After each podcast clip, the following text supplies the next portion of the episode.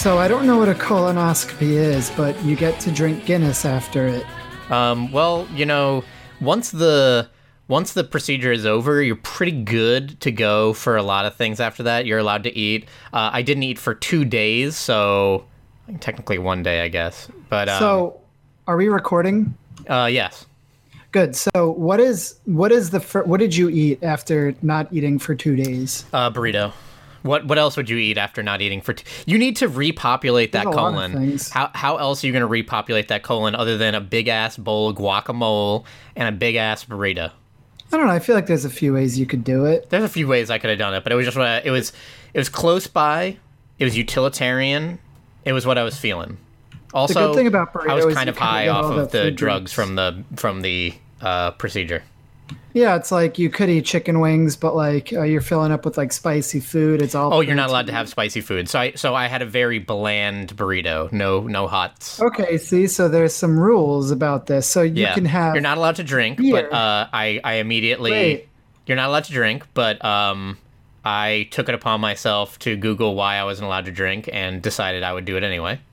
Okay, so why aren't you allowed to drink? And There's no real reason. Oh, it's it's mainly because they because there's not a good uh, the the drugs used during anesthesia aren't well um, researched after the effects after you leave. I don't know why no one has thought to research um, the effects of it uh, hours afterwards, but uh, I guess that's that's what I read is that they just don't know uh, how long those effects will last and that they're not uh, they don't mix well. But I'm mixing great over here.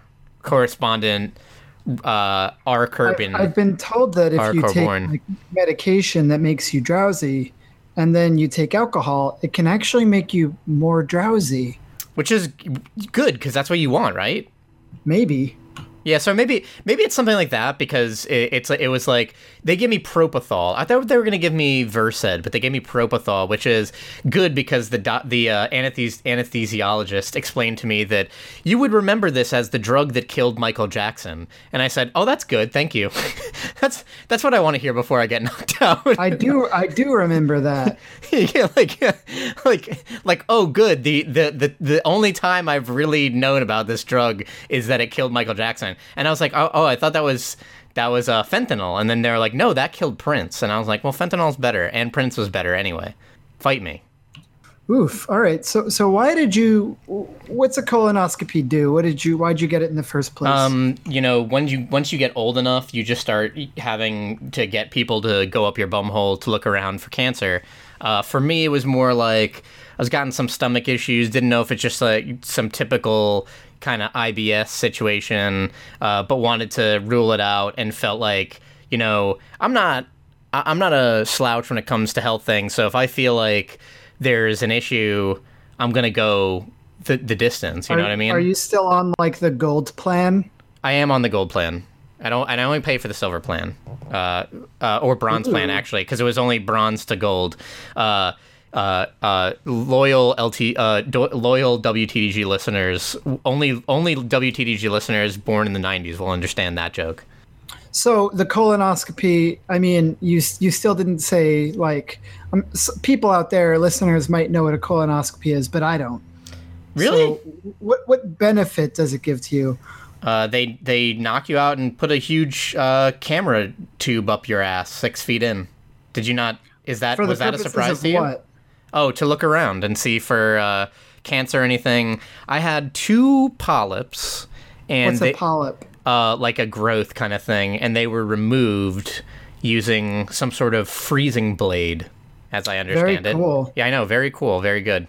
They told me uh, so they so I had a whole printout that said I had a 10 millimeter polyp and a 5 millimeter polyp, which is good because I I like that I had it in denominations of five. It's a good deca system kind of thing that my body was doing, and uh, they used that cyber blade to cut down on the polyps, and then they said, you know, it's good that you know, nothing serious, no no cancer or anything like that, but it's good that you got this because if you are prone to these polyps, then you're also prone to possibly colon cancer. So I'm going to recommend that from the rest of your life you kind of do this every 3 or so years, which is both a death sentence and a blessing, but now I know in the future that I should do it.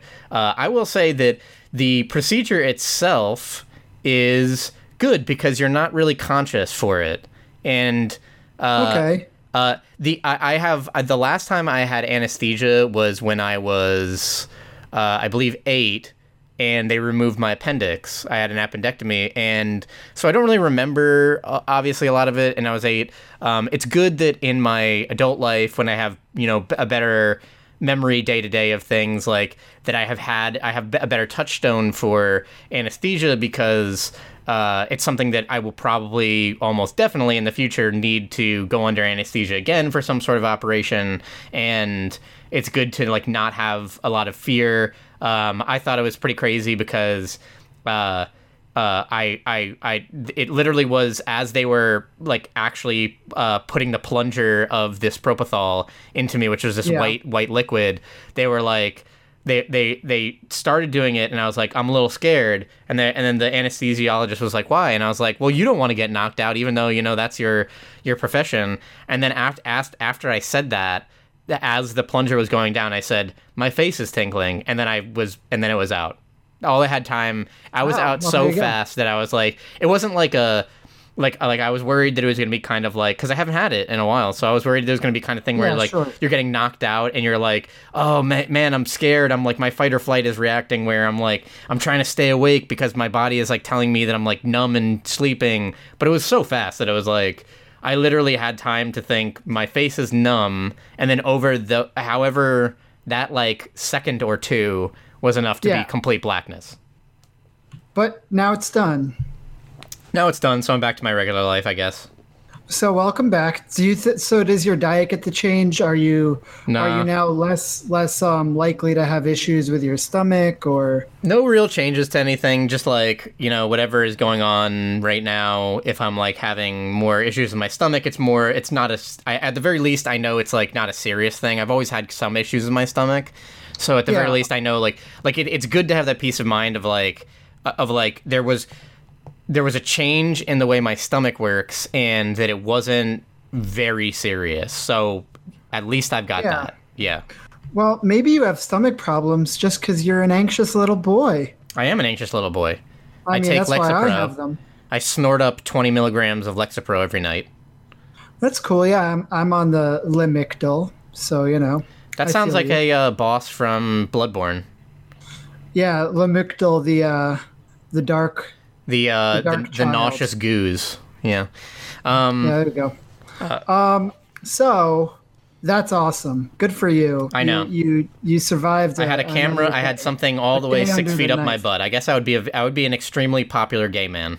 I mean, what do you think? Like, what kind of monster do you have to like hunt and kill to get the frost blade of of anal incision? I don't know. Um, my doctor. Uh, I forgot. I just forgot his name. I've been saying it the entire day. Huh? I'm a I'm a, I'm a moron. Um, I don't know. My doctor must have. You know. Uh, do you think it's a? Do you think it's a because we're uh, you know obviously going to be on the topic? Do you think it's more of a JRPG thing where he got the drop, or do you think it's more of a Monster Hunter scenario where he had to fight the frozen cold Teroth and uh, you know fight that five or six times to finally craft a glacier blade, and that was what allowed Right, because yeah. how how else would you be a gastro like a colonoscopist or whatever? It's a quest reward, right? It's a quest reward, you think? You do the you do the eight years of school, and at the end of it, you and then he spun the, the glacier blade around the freezing blade yeah, um, and, mm, you know, if you think about Now it in he- terms of octopath traveler it was as if my my ass polyps were uh, weak to icicle oh, there you go. so there you go How would you know about that? that's a great question oh i never told you this huh Oh, Surprise. So, so, you got Octopath Traveler, huh? well i spent all yesterday in the bathroom so i needed something Fair enough. I and let me tell you, the th- uh, uh, they there was there was lots of uh, uh, funny Newsday cuts of different comics in the reception area of this doctor's office, and one of them said. Uh, we said this is hell, and you know it was Satan sitting at a desk, and it was uh, said colonoscopies, and there was people walking towards it, which already seems like kind of a strange thing that you'd put up in a place that people are about to have a colonoscopy. Um, but it said, uh, uh, hell really isn't the colonoscopy, it's the prep. And I laughed at that now. Now it makes more sense to me because, yes, it is the prep. Let me tell So, you. So, are you trying to say that playing Octopath Traveler on the toilet was hell? Um, it was actually the only enjoyable thing about my day yesterday. I, there was a uh, yeah, uh, it was the only th- enjoyable thing about my day yesterday. Um, I have I don't have a ton to say about Octopath Traveler. I want to hear a little bit more, but I, I have like a little bit to add. Um, I'm, and I'm I also wanted to start with video games because I feel like it's sad that we've moved so far away from our homeland. Um, and on this July the 18th be with you, I feel like we should return a little bit to our roots. And at least, in the very least, we got like a video game to start out the podcast. So Octopath Traveler. Um, you have played more than I have. Uh, I hate Yeah, that's true. a lot of JRPGs, and I it took a lot of convincing from you and other people in industry buzz to be interested in it. And it also, in fact, the nail in the coffin was more the fact that I was largely jailed in my bathroom. Um, so so I didn't have great options for enjoyable stuff. I mean, I spent a lot of time stuff on the Switch, though, right? there there is some stuff on the Switch, um, and uh, but I I thought it would be an okay thing. Um, Octopath Traveler, you uh, as if you listened from last week or if you know anything about it, it is a pretty traditional JRPG, um, which is horrible. Uh, which is bad, but but it's good because I'm gonna explain how it's actually f- actually a good, a decent game outside of the fact that it's one of the worst possible genres. Um, uh, it you pick one of eight characters to go, and they all have their own story. And I assume at some point they meet up, but uh, I No, they don't. okay. Well, I can't. So okay, so you but you do live in the same world as the other eight characters, as the other characters, and you pick a character. And you play a little bit with them, and you can, I assume, switch, right? I, I finished a prologue for one of the characters, for the apothecary. Yeah. All right. Uh, wow, you picked the apothecary. That's the same guy I picked. Okay, so Did I, you know that the? Uh, did you know that? Fun fact. Uh, fun fact of the day that the uh, Octopath um, is an abbreviation for the eight characters' um, first names. oh wow, no, I did not know that. Well, there you go. That's your uh, fun fact of the day. Um, the the thing I would say right away is that uh, the initial prologue of the apothecary, gameplay wise, not that surprising. Graphically, um, it's different. It's unique. It's the it's basically like a 3D modeled world with 2D sprites and a lot of filtering that almost You know, looks that's like the Unreal Engine, right? yeah, it is the Unreal Engine. I thought that was crazy when I saw that. Um, but uh, it almost reminds me of like the worst of N64 graphics, where it's very blurry, uh, to the point where like it's hard to make out any distinct lines sometimes. Um, but uh, the the thing that I would say that would draw me to going into this game, and you did say this last week, and it it is weird how refreshing this simple tiny fact is, and that is that the beginning of this apothecary story is a personal story and I- feel like it's so refreshing because I just have not seen a narrative like that in a long time in a in a in a in a, in a JRPG and maybe in the the medium of video games. It's it's not a uh, the, the the setup was that you're for the apothecary is that you're a pretty good apothecary in this tiny town and everyone kind of knows each other and it's very very small. And you kind of want to travel the world because when you were a kid uh, this this uh, apothecary saved you and they kind of said that their whole life goal they said like you know it was just it, it wasn't about being thanked it's about seeing a person that's in a bind and helping. And so they kind of want to help people outside the borders of the town and learn more and become a better apothecary. And that's it. And yeah and and, and, I, and all I, eight stories are like that. I mean not you know not that specifically but they are all these like personal character stories where everyone has something that they're aiming for and you know you go through the chapters and and you see it.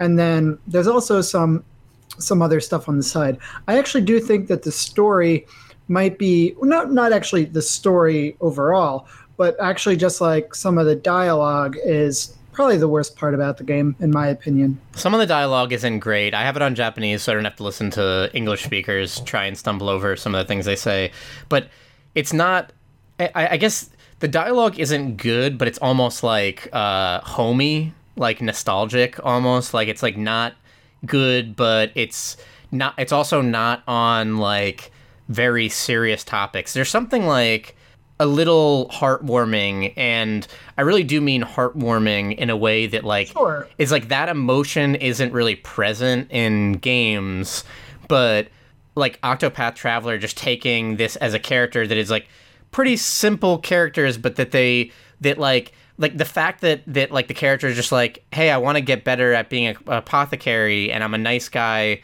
um, you know, and I just want to be better and help people. And then there, and then at the end of that sentence is a period and not, um, but also I got stumbled in, and the the world's at stake, and the the great demon is arisen, and the and the great demon will consume all, and like the fact that it just ends there, the fact that it just ends with like I want to be a better apothecary. There's something that like touches me in a way about that that is like I actually do want to see your story, um, even if it's very basic, because yeah. because you're not you're not trying to defeat some ultimate evil. You're just trying to get better at what you do, and that's such a that's such like a tangible thing. That's such a like it's. I think that's something that like a lot of people can understand in a non JRPG fashion of like you have something you do in your life and you want to get better at it and that's it. Like there's not a big thing like you're defeating a demon, he just cares about being better at this and I and that's one story and it, it, it really does like it really does like touch the heart a little bit because it's not presenting this ridiculous outrageous scenario. It's presenting kind of a basic scenario and it kind of there's something like that that takes me off guard about that uh, in a way sure.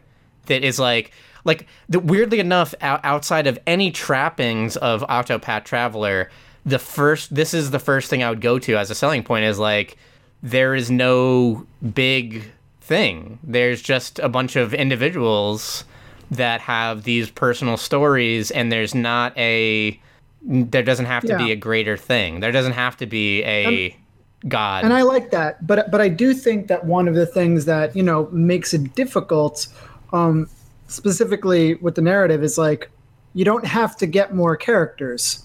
You could play through the game with just the apothecary alone and experience his story without picking up more people, or maybe you pick up half of the characters and you leave the other half behind. But sort of because of the way that they want to accommodate this flexibility, there's really no interaction between any of the characters. Oh, that's worrisome. So, do, do you know what I mean? There's no, I like, know you uh, mean. The, instead I, I haven't encountered it, but of, I know exactly what you mean. Is it like it doesn't really lend itself to that because there's too much interact, too many interactions that could possibly happen. I'm surprised they didn't do that thing that uh Tales games do, where like you're walking around and it's like have a conversation between the main character and another character. You know? Yeah, I mean, they even do that in like uh, Persona Five, right? When if you're in the um, the underground area, your characters will just like have mini dialogues under it, and it's totally like throwaway, but it adds like spice to the story. It adds like spice to the characters, and I feel like um, I feel like the the characters in Octopath aren't going to be very spicy.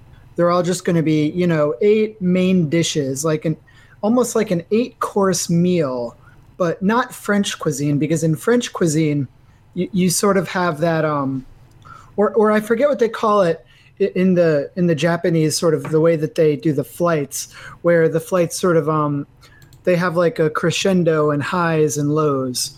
Whereas instead an Octopath Traveler they don't really have that those highs and lows. Instead, it's just like here's eight meals. Yeah. So if you want eight meals, I've got your meatloaf, I've got your pizza, I've got your your burrito, great after a colonoscopy. Uh, I've always got, said that. know, That's interesting. so you know, here's five of them. Eat them in any order you want, uh, because it doesn't matter. Whereas you know, in in a nice flight, you you have that sort of lead in where where someone you know, the the first dish might tease you on the second dish, or or you might have like that really quiet, simple, small third dish to sort of cleanse your palate before you go into like the greater, larger fourth dish, or in the case of Octopath Traveler, eat the pizza, eat the meatloaf, eat the burger, eat some of them and not all of them, you're going to get full. It's a Barik situation where um, where you just got a pizza. But similarly to Barik, where you sort of just order what you want, it comes to the table and you eat it uh, with no rhyme or reason, the food at Barik is awesome, right? And, Yes, and I would say similarly, so. the actual the actual gameplay of Octopath Traveler, uh, in spite of its structure, is awesome. Like the actual way that the game plays, and and for for all of the ways that the narrative doesn't support the cohesion of this group dynamic, the gameplay does because of the way that all of the characters have these different path abilities. So whereas let's say that you are in um, the apothecaries chapter two and three, um, just the fact that the characters don't interact with them doesn't mean that the underlying systems that the other characters provide are not. So what I mean is you might be looking for a specific item, and whereas the apothecary is inquiring to try to find that item, uh, the thief could be trying to steal that item, or the hunter could be trying to provoke a fight to open up an area where you might access that item through other means. So there are the gameplay accommodations of it, and I and I also I one thing that you're going to find out very soon is that you know with this flexibility of when and when you get the characters, uh, the game actually scales up for that. The there's actually level scaling through the prologues of the characters. I, I don't know if that proceeds into the rest of the game, but I think that it's very cool that the game continues to be challenging. Um, if you want to get four characters, if you want to get eight characters, it's not just like okay, so I've done uh, the first two or three characters prologues, and now I'm way over leveled for the prologue areas, so I'm just going to rocket through them. It actually scales. Okay. Imagine if it didn't. That would be miserable. Yeah. Um, anything else you want to say? Um, I'm in the middle of eating, so I'm kind of in this um tricky scenario where I need you to say more, but I do have more to say about the game. Oh, that's rough because uh, I kind of said Where are you going piece. next? Like, what characters are you eyeing? Can can you switch after the prologue? How do you switch? I haven't really found that option. After the prologue ends, you just did you fight the did you like fight the boss of the Prologue? I fought the Viper thing and I did the whole story, and then he said, you know, I gotta leave, and then it said, you know, okay, you can leave. So then the world is open, and you just go to whatever character you want. I thought that, but I don't know. I didn't see. I saw a world map and the characters on it, but I couldn't hit a button to go between them that I could figure out. Yeah, no, so that's it. So you use your character and you walk to those places. Wait, really? Yeah, Seriously? I have to walk there? open world. Oh, okay. And once you hit those places, you fast travel between towns. Okay. Uh, so it's pretty cool. Uh, one uh, minor complaint that I have is so the characters do have really like robust combat abilities, where the apothecary is like mixing things together to make concoctions, and he doesn't know what he's going to get. Uh, the hunter sort of has this Pokemon style: weaken enemies, capture them, and then you can summon them. And you know the dancer has this ability where she can um, lure people and then take them into combat. And if you lure someone who's really powerful, then then they're going to supplement you in some really awesome ways. Um, however, there's only really four distinct path actions, and then two flavors of each. Okay. So the character of the apothecary has inquire, and then there is another character who has scrutinize, which for most purposes is almost exactly the same. Uh, sort of the flavor text that you'll get when you use it will be different, but other than that, they operate in the same way. Whereas the hunter has provoke, um, the there's another character who has a noble version of provoke called challenge, and the the way the differences in these is the way that they will affect your uh, standing and reputation with towns. And once you uh, essentially, if you fail a bunch of like uh, rogue path actions, uh, you'll no longer be able to perform path actions in those town unless you repair your reputation. Uh, and the rogue actions are stronger, but the noble actions are safer. Okay. I think I got it. And I love the combat. I think it's really good, and I think that so far it's been pretty challenging as well. Okay. What other games do you game? Um, mostly just uh, for video games, mostly just Dragon Ball FighterZ. Just loving that game. Uh, there's going to be Why? today. Uh, they announced base Vegeta and base Goku.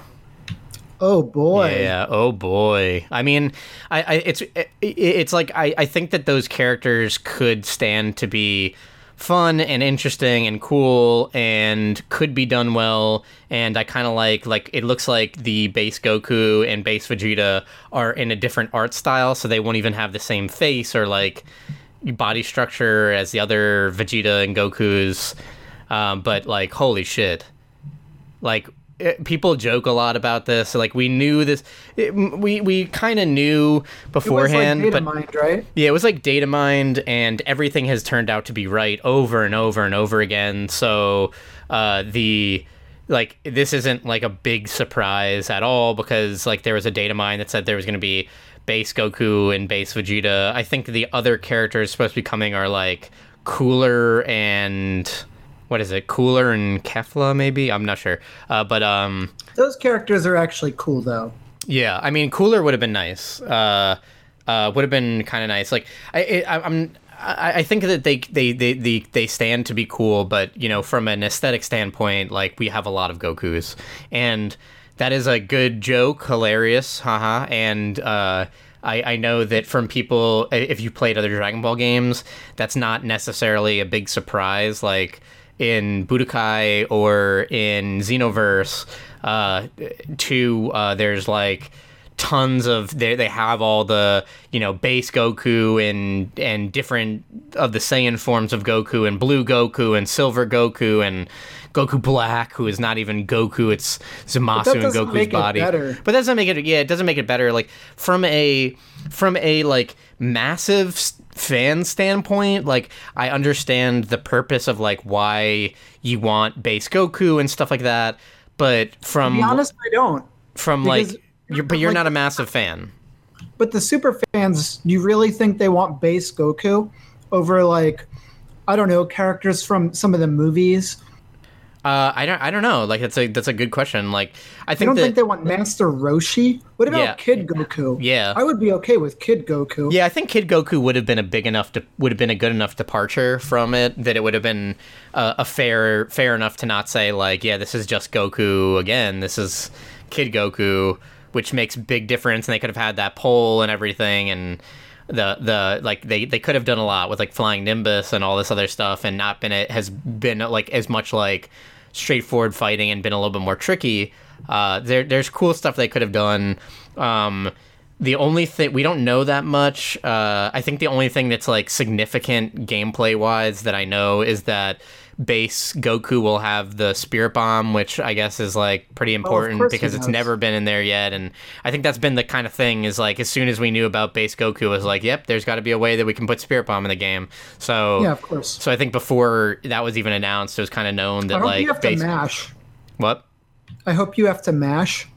Um, the the thing that Spirit Bomb says is that it is the slowest uh, but most powerful uh, special abil- super ability in the game. So I think it'll be something like it'll come out really slow but do a lot of damage if it hits but like you'll have to use it in combos that have like a long lockdown kind of thing where you can lock lock the enemy down while the spirit bomb is like traveling Yeah. before it hits but then the big unfortunate thing and then what what, what like I, a good argument i heard right away is like is like well that sucks because it's like it sounds interesting from a gameplay standpoint in a fighting game but in current dragon dragon ball Fighter is like it just means that you kind of need to even more if you're going to play Goku like you need to have like Vegeta assist which is what locks people down or or these other characters that are already good because they already have like lockdown assists or like uh, uh, supers that like either lock down for a long time or uh, uh, re- recover really quickly. So it's kind of like no change in the overall like from a from a theoretical standpoint it's like okay so if you want to play goku it sounds like you literally need to play super saiyan vegeta as an anchor like everyone else does because you know you need someone you need something to lock down the character for a couple moments while you're doing that. And that's not exciting to hear. Or like majin kid buu who is like also the best character in the game uh, has a super that like uh, locks it puts the enemy in like a ton of stun while they're getting hit by it so much so that other characters are able to like cell is able to like use his level one. This is you know crazy speak. Uh, and then kid buu does his level one and then cell can redo his level one because the enemy has been stunned so long by kid buu's attack. So it's like stuff like that where it's like the characters that are already good and already do that are going to do that more. So it's not really it's not really interesting. Um I hope So that that's the Dragon Ball FighterZ. That's all the time I'm going to give you, Ryan. yeah, okay. Fair enough.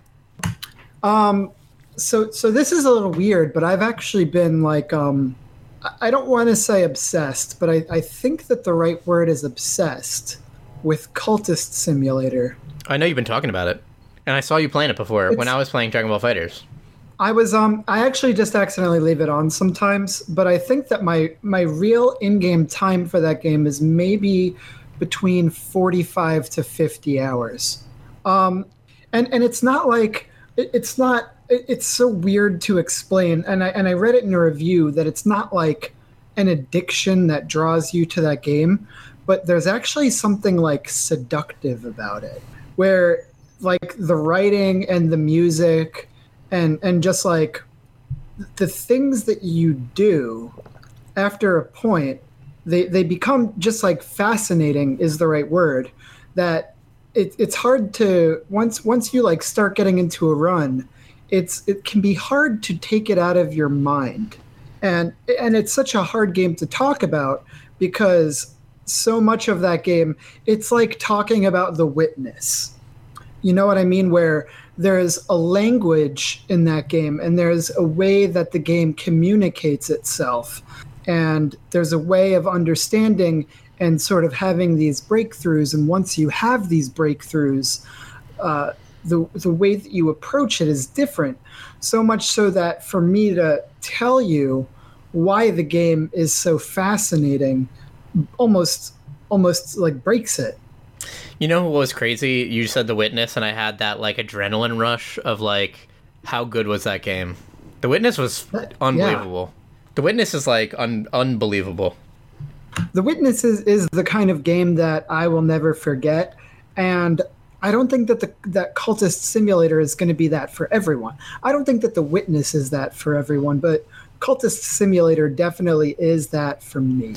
That that is so amazing when you when you hear that. That's the kind of thing where if I was gonna like look back on games as a whole, like I wonder what I where I put the witness in my game of the year. I guess I can go back to it because I think I have a, I have that archived uh, of like what was the game of the year that year. It might have been like Overwatch beta or something, but the witness was so incredible that it that like It's a runner to- up for book to hear to hear that name alone is like it, it like it sends like a, a serious like hormone rush through my body But Cultist Simulator, it, it hits all these things that I really want in games, and it hits things Yeah. that I really like about Path of Exile, even. What? Where in Path of Exile, one of your greatest weapons in that game is game knowledge, where at the beginning of a run of Cultist Simulator, you have so many tools and so many things available to you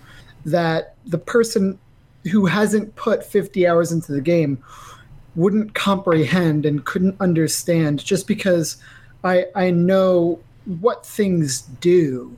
Like there there are certain cards and like ways of understanding things that they don't make sense at first. Uh, and and this sounds like gibberish to anybody who hasn't played this game, but but essentially I, I've sort of explained the idea of this game before, and it actually plays a lot like old school adventure games, where you I have these actions that you can do, and you have things that can enact these actions. So you have like a card that represents your job, and you can put it into the work slot. You also have these other things that are sort of like uh, attributes, like passion and reason and health. But you can actually put those into your job as well. Where if you put reason into your job, then you do clerical work. If you put health into uh, work, then you do like physical labor. Uh, but you also have like different verbs for like study and for dream. And there are different ways that you can approach dreaming where you can try to put health into the dream slot. And what does that do? What happens when you put passion into the dream slot? What happens when you put passion into work? There's just all of these like things that don't reveal themselves until you try it and sometimes you try it and, and something is inevitably going to happen and eventually you get to the point where everything that happens is shocking where it's totally crazy and totally can change the way that you play the game. It's a game about lovecraftian cults. So as you can imagine at some point things get weird. The things that you can do get weird. And just it's it's weird. It's a weird awesome game with really good writing. Wow. Um, that's pretty amazing to say to give it the praise of uh, witness parallel.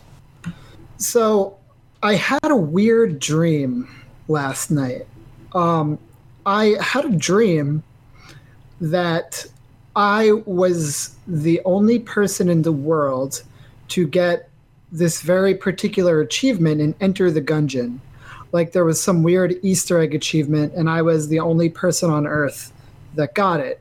And because of that, they invited me and a bunch of like speedrunners for Enter the Gungeon and like other popular community members to a pre-release for Advanced Gungeons and Dragons.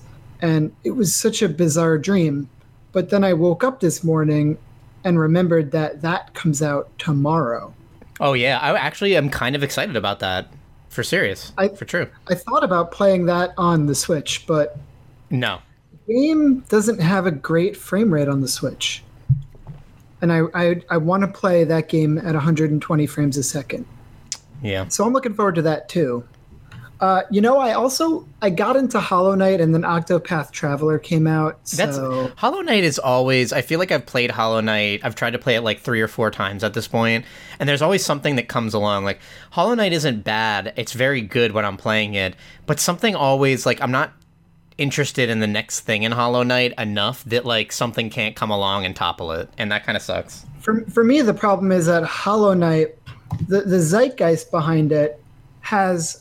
I, I don't want to say that it's came and went because Hollow Knight is very much in the public consciousness, but everyone who's praising, everyone's played it, right?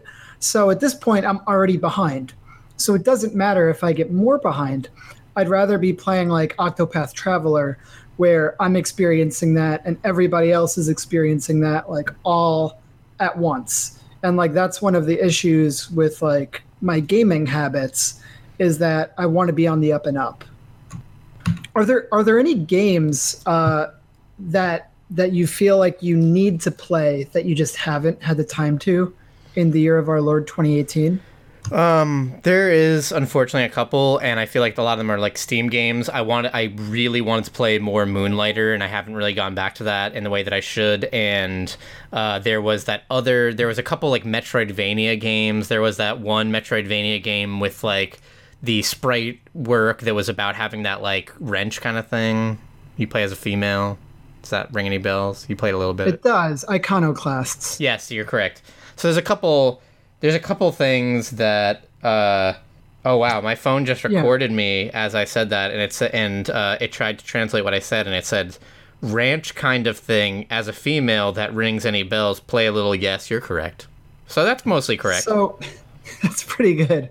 Uh, for me the games are Synthetik uh, which is a roguelite on steam and other platforms maybe. Uh, ton of customization, like just massive, huge uh, game that's been constantly updated since the day came out.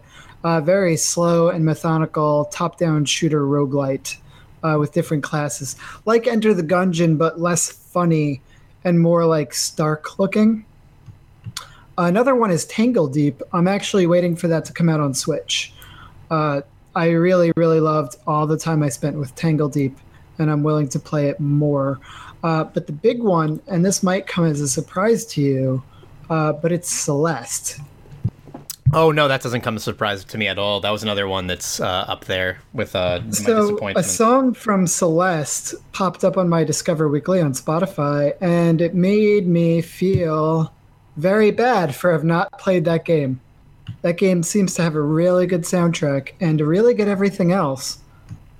Is that a game that you would play on the Switch, or do you think that that's like a little? I think that too, would be an actually good Switch game. I worry that it maybe is a little bit too twitchy. Um, I feel like this, yeah, maybe. Uh, the Switch is pretty good for some of that kind of stuff, though, as long as it's ported that's well. True. Because you're gonna, as you play it on uh, on PC, you're gonna play it with a controller anyway. So. Yeah, for sure. And, and you know, another game that I'm always thinking about playing, like always in the back of my mind, is like just some of those Switch games, man. I, I've got Oxenfree on Switch. Um, I've got Thimbleweed Park on Switch, which I played through like 75% of. Uh, the Switch is one of those platforms where it's like, I'll buy up a ton of games because they're, hey, they're on the Switch. It's portable. I'll find time. But now I have too many. And there's just no way to get through them all. Yeah. The Switch is especially the platform of shame. It's like the new Steam where I just look at it and like all the games that I bought and haven't gone as far in as I should. And uh, Hollow Knight, you can add yeah. to that list, I guess. Absolutely. And you know, next month, uh, Monster Hunter Generations Ultimate comes out on the Switch. And I can't not get it because it's the biggest Monster Hunter game ever. And then Monster Hunter Worlds comes out on PC and I don't know if I can't not get it. I just um, don't know. I, I, I kind of want the PC version. I think I might wait to get the PC version. Does the PC version come out? I wonder if it comes out with all the additions. I this, think like, it does. I, yeah. I I don't know for sure, but I have a good feeling it does.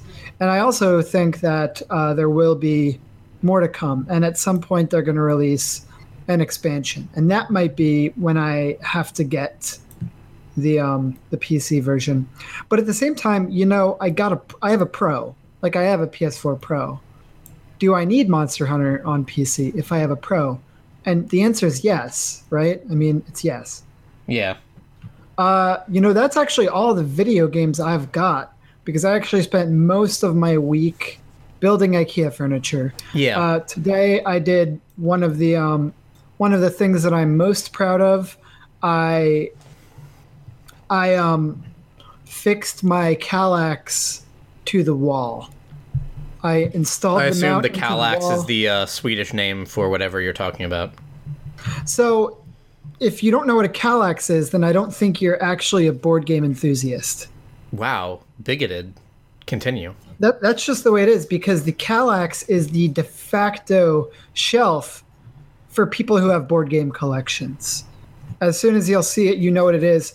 It is the um, square shelving units at IKEA, where they're it's sort of like modular boxes, where they come in like you know, like two by four boxes, four by four boxes. I got the uh, massive five by five Kallax shelf. Wow, I can't wait to see. I I actually think our apartment is getting to a very smart and very clever layout uh, that I'm really excited to share with everybody uh, for your birthday, your birthday 2018.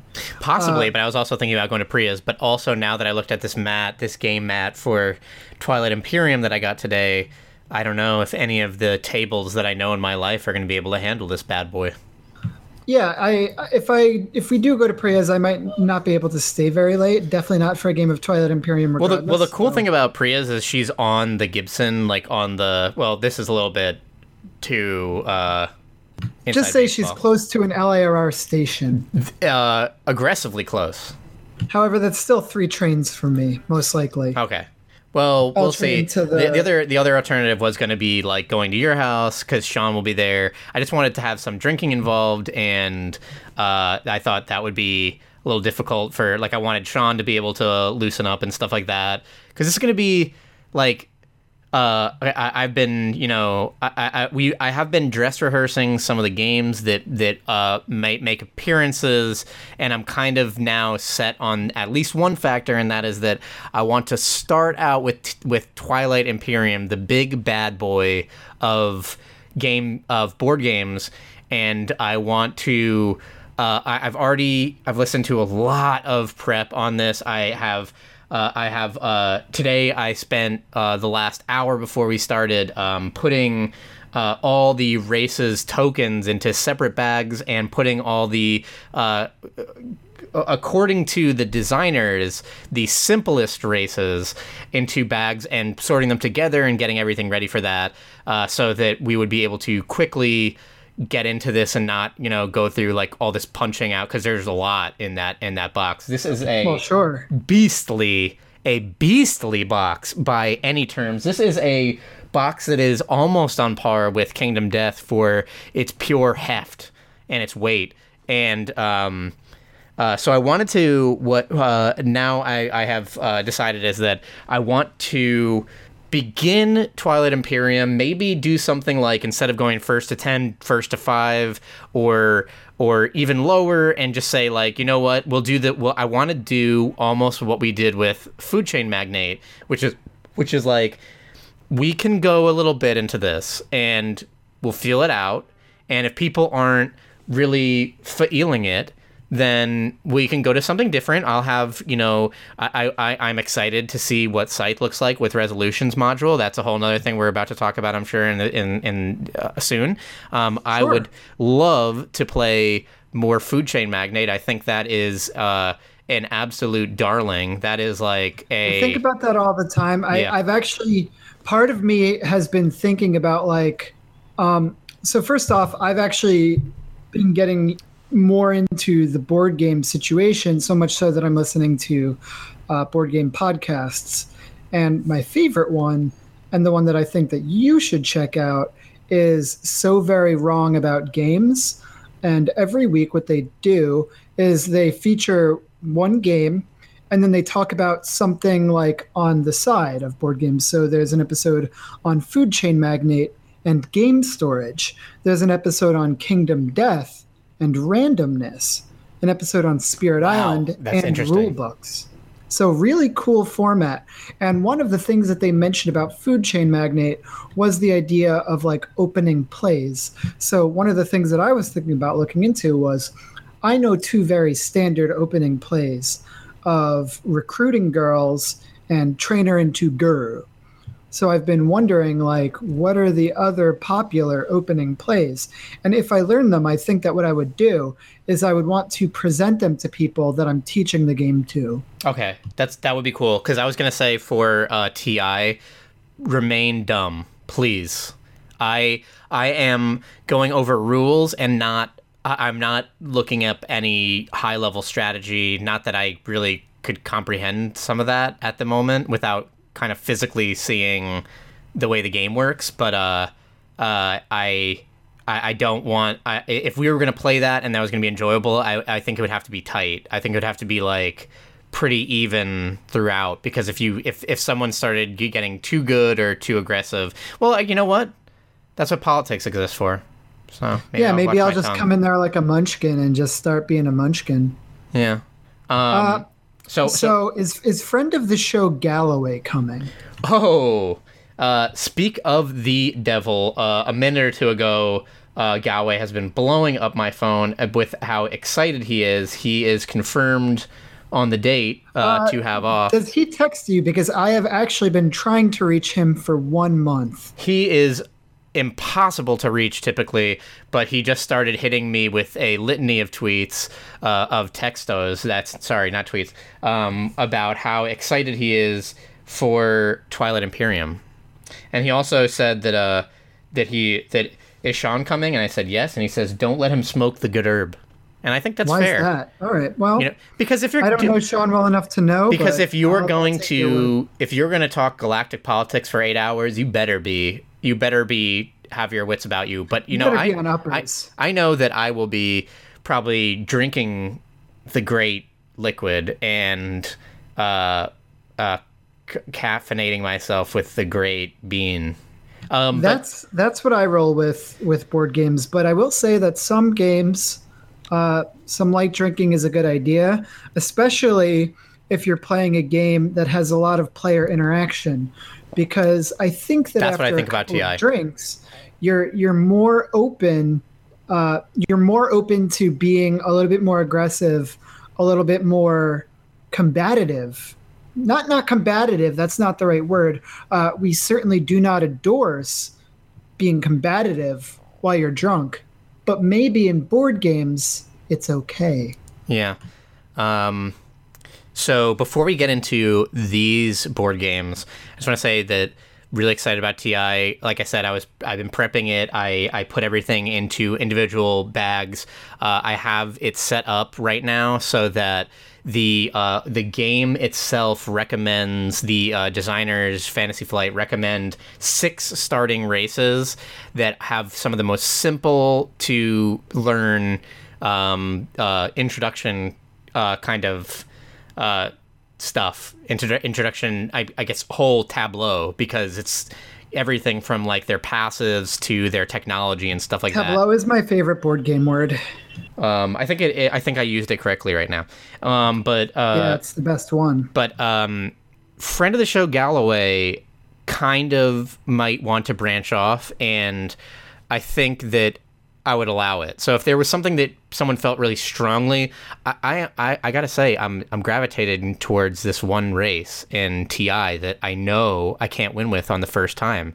There is a race of ghosts, of of basically like sentient auras that have affixed themselves to physical objects. And the crazy thing about them is that their home system normally home systems are placed on the board these ghosts exist off the board. Is that insane? Fancy. Does that make any sense? That's insane. So, and they also, so, so uh, their other thing, and I, I don't even think this is too inside baseball because I don't even understand this game, but uh, there is uh, a A and B wormhole, and the A's and the A's go to the A's, and the B's go to the B's. Obviously, not very complicated, but the ghosts of Creuss can go between any wormhole uh, without en- there being any laws. So they're very like wormhole oriented, like teleporting race. I think that's very interesting. I don't I don't know if that this is a good idea. The thing I'm talking about right now. Um, I do think that people that we probably should play uh, with the starting six. Technically, you're supposed to get them randomly, uh, as the, the, the game recommends that you get them randomly. Um, and that's the way that should always be with variable powers. Yeah. Um, I don't know if that is true oh, for advanced players, though. I think advanced players do pick and have a draft, but um, for Babby players like ourselves, uh, the game recommends that I shuffle uh, these. I think they sh- they want you to shuffle the home systems and have everyone draw home systems basically, and then you just play whoever uh, you got their home system of. Um, so we might do it like that. I'm, I don't know. There's some even even among the starting six. There's obviously some very interesting uh, races that I think people might hear about and instantly fall in love with and if that's the case i kind of don't want it because it's like you're married to this race if it, if it were anything if it's scythe i'm going to say do it the right way uh, i'm going to shuffle the things and we're going to give you everything randomly but if it's and then we're going to play mus- musical chairs because yeah. where you where you sit determines sort of where which guy you can start with absolutely but um i feel like with ti it's a little bit more like you're married to this race so if there's something that someone is just jiving with then I get it. I get. I can totally understand it. But um, how? But if we're all staying in the dark, then how does anybody know who they jive with? Because um, I would explain the races. They have the, the the starting races have some pretty simple things. Like you just say, "Oh, these are the politics guys. They like to do this," or "These are the technology guys. They basically just do technology." And that's kind of it. Um, I, I, like this race that trades very well uh, because the trading mechanic in TI uh, is. Uh, probably just in in theory one of the coolest board game mechanics of all time. Uh, I, and I, I think a lot of people back me up on this. The the uh, every race produces a generic commodity that is worth is useless to them, but when traded, it becomes extremely powerful and extremely like like expensive, basically. So uh, the Hacan are the lions on the front of the box, and they are really good at trading, and they can trade w- without having borders set up, and they get double of trades. And one of the things I think is exciting is that Galloway is already kind of planning this. So, uh, so as much as I'm talking about, you know, don't get don't don't get prepared too much because we all got to be dumb. Um, Galloway's talking about how he thinks Hacan are strong for a first play session because Hacan are friendly. They make everyone trade and they they give you lots of nice goods and isn't that awesome? And don't you want to trade with them? And all the the meanwhile they're they get better on all the trades. They actually get double the resources back. So then they are friendly and they're like hey let's trade let's trade let's trade. Where do we don't have borders? Let's trade. I, am having a great time. Are you having a great time? And that i, I think because when you take our uh, it's interesting because when we do get into site talk like I as as board gamers we uh, and I think a lot of people are like this. Like we don't want to go aggro because that first aggro, like. Uh, it, it's it's a bad opinion. It's a bad uh, philosophy to have in board games. I see that now. That is like when someone draws that first blood, you try and draw back. Like I think this is Twilight Imperium is the kind of game where you're going for so long, and you're going to be, and I think people are going to be really afraid to to overstep a boundary and i think there's going to be a lot of friendly stuff going on so the character the races that are a little bit more aggressive that want to fight a little bit more might have issues in our first game because i think How a lot boring. of people are i could imagine a lot of people like hey you know like like no one's fighting, no one's fighting. Then that, that aggressive race takes that first step and they cross a boundary, they cross that line and they say, oh, we're going to fight. And then all of a sudden people are like, whoa, whoa, what are you doing? Like, you killed him and you took all that guy was spending a lot of time working on that. I don't trust this guy. Okay, we got to, you know, we all got to take out this person. Like, no one can really trust this person or trade with this person. And uh, I think that it's interesting because, like, Hacan, this, uh, this trading group, uh, of of like merchants kind of is set up to like win based off the psychology of our regular gamers. You know, like the idea of this group that is like, hey, let's you know trade and keep trading, and like everyone's you know getting resources, but I'm getting just a little bit more than you uh, when we trade, is going to be too friendly, mm. and people aren't going to want to cross them. You know. But what if you told me how you feel about Scythe, which is a game that we've actually played? I almost want to hear what you think first. Scythe.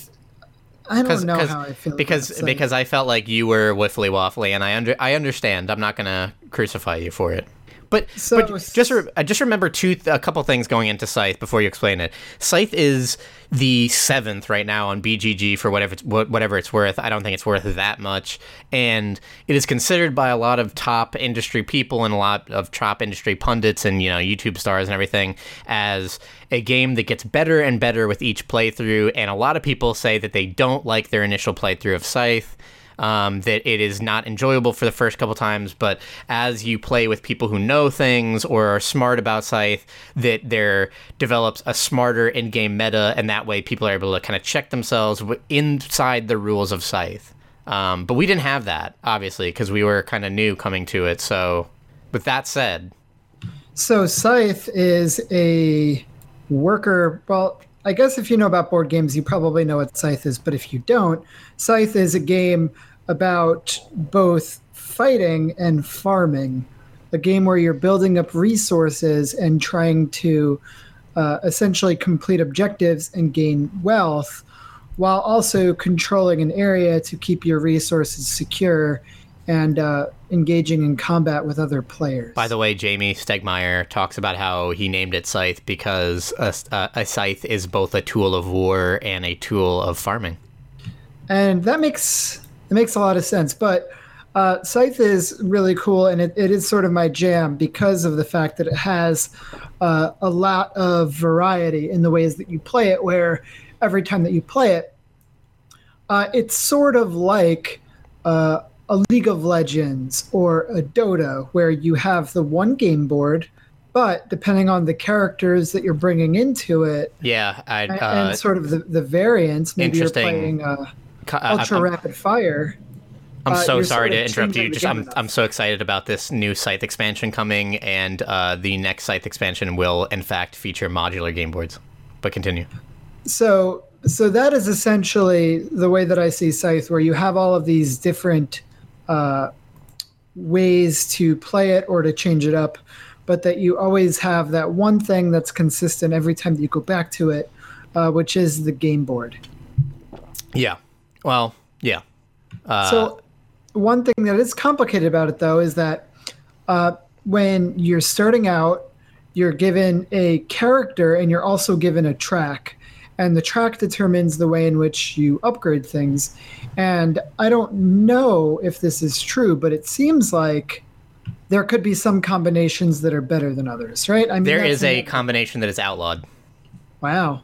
Um, that is from the errata, from the Wind Gambit, and from, I believe, the errata on the Invaders from Afar, which are both the two expansions that currently exist for Scythe.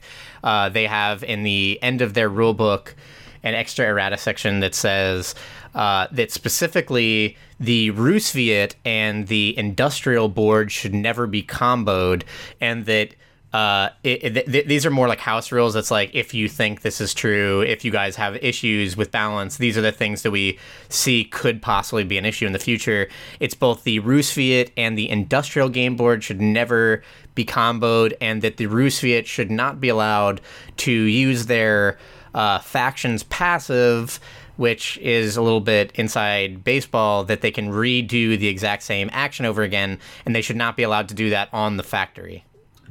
That makes sense. Yeah. So um, we did not have that scenario. But, uh, but, but yeah, I feel like the game it, it is very hard to actually get involved with other players if they don't want you to. Yeah, I, I um, feel like it's it, and this is sort of like um, this is a thing that happens in, I think, all great board games. Uh, great board games that I consider to be things like Food Chain Magnate and Argent the Consortium and Scythe, where everything, and also happens in chess, uh, but everything happens over multiple turns, where someone moves their rook next to your next to your queen and you know what the rook is capable of, and you have time to adjust. And similarly, this is a similar thing with like getting someone into check, where y'all move your rook into the second row, and if their king is in the first row, then the king can't move upwards anymore. So it's inevitable that they might then move their second rook or their queen into the first row, where they're going to checkmate you. But you see it happen over multiple turns. And similarly, with games like Food Chain Magnate and Argent the Consortium, things get lined up before they happen. Someone has to buy a marketing trainee and train them up before they can start putting out mailbox campaigns and uh, airplane campaigns and radio campaigns. uh, and it, similarly in Scythe, someone has to move in a in an adjacent uh, hex to you, and then their movement is cut off on their next turn because you can't uh, replicate the same move that you did twice. So you actually have well, if the factory the time, yeah, but but you have the time to react in most circumstances to what the opponent is going to do. That's I true. Think that that's, that's I, think there was also design. a big issue with the way that uh, in our second game we encountered a scenario where James was playing one of the expansion races, and they're uh, you know set up to be a little bit more warlike.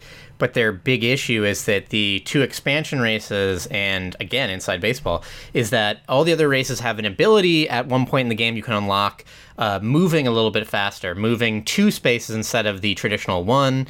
Um, and the expansion races both don't have access to that. And instead, they're a little bit more about going to areas and setting up a territory control, which meant that, that that's that's fine in a longer game or with more and in a people. bigger game with more players. And, and yeah, in a shorter game with more players, but in a short game with three players where one player is aggressively rushing uh, a fast victory rather than setting up a, uh, a better engine, um, it's really ineffective because you just don't have the means to chase someone down. You you you just don't have a good movement and your movement is more based off of going to territories, creating war points. Yeah, you just don't have it yet.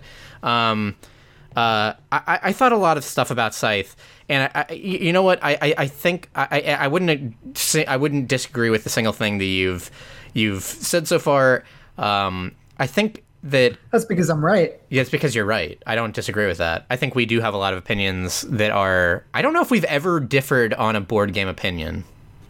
We'll we'll get there. It's pretty insane to think about if you think about it. But um, uh, Scythe, just from everything I've heard about, uh, I think Tom Vasel, who I do respect a little bit from Dice Tower, just uh, a little, just a little bit, um, uh, ha- uh, was talking about how when Scythe came out, it had all these issues, and the uh, he talked about how resolutions were a big big addition to the game overall. And he said that with resolutions and with you know invaders from afar and with you know wind gambit and everything that he says that it's the game where it was outside of his top 100 but it's been but it encroached on his top 100 and now he kind of keeps playing it over again and it's more satisfying with each playthrough and it's kind of slowly rising up the ranks and I, and I, I, I hear that from a lot of people is like if you go back and read reviews of Scythe when it was first uh, it was a Kickstarter actually but um, when it was first shipped um, I think a lot of reviews are like this is a cool game. It it is uh got spectacular art and production quality, but uh, it's not. Don't believe the hype. It's not gonna blow your mind, but it's kind of cool. And then when you watch over time, the opinions kind of change. And with the Invaders from Afar and with Wind Gambit and resolutions, particularly in Wind Gambit, in Wind Gambit, which uh, simply resolutions change the um, the end game state. They change like the, what will uh, typically in Scythe, there's only one thing that ends the game, and uh, they it, resolutions are all these modular things that change how the game would end. Um, that a lot of people over time have said that Scythe is like really good and that they really like it. And Scythe, like I said, whether or not it means anything, seventh game on Board Game Geek uh, of all time. it does. I, uh, but I'm also sort of a big believer in uh, uh, crowdsourced reviews. So so I think I, I think what I feel like is that uh, I'm happy to have played it then because I enjoyed it, but I felt like there were issues, and some of the and the biggest issue I felt like was that the games ended uh, prematurely. They ended very abruptly. Yeah, as, end before like you actually get the chance to really get something cool going. Right? Yeah, I, I think that's really worrisome because I I feel like. Uh, we played with friend of the show John, and he especially like he he was doing things, and this isn't to say that he was playing badly. It's just that he was playing an engine building game and i think that's fair like he was playing for the long run and developing stuff and building up and doing all this stuff kind of uh, like isolationist kind of where he's really trying to like develop a long-term strategy that's going to reward him. But as he's doing that uh, we played two games and the first game you kind of ran away with so so much so that we didn't even count up the points at the end. And the second game i kind of ran away with again so much so that we didn't really count up the points. And it's it was it was supremely disappointing because i feel like i was enjoying it while it was lasting but then it just came to like this screeching halt that was like so upsetting for not only the winner, which was me in the second game, but I think especially so for everyone else, where it's like, really, that's it? Like, I'm doing all this stuff.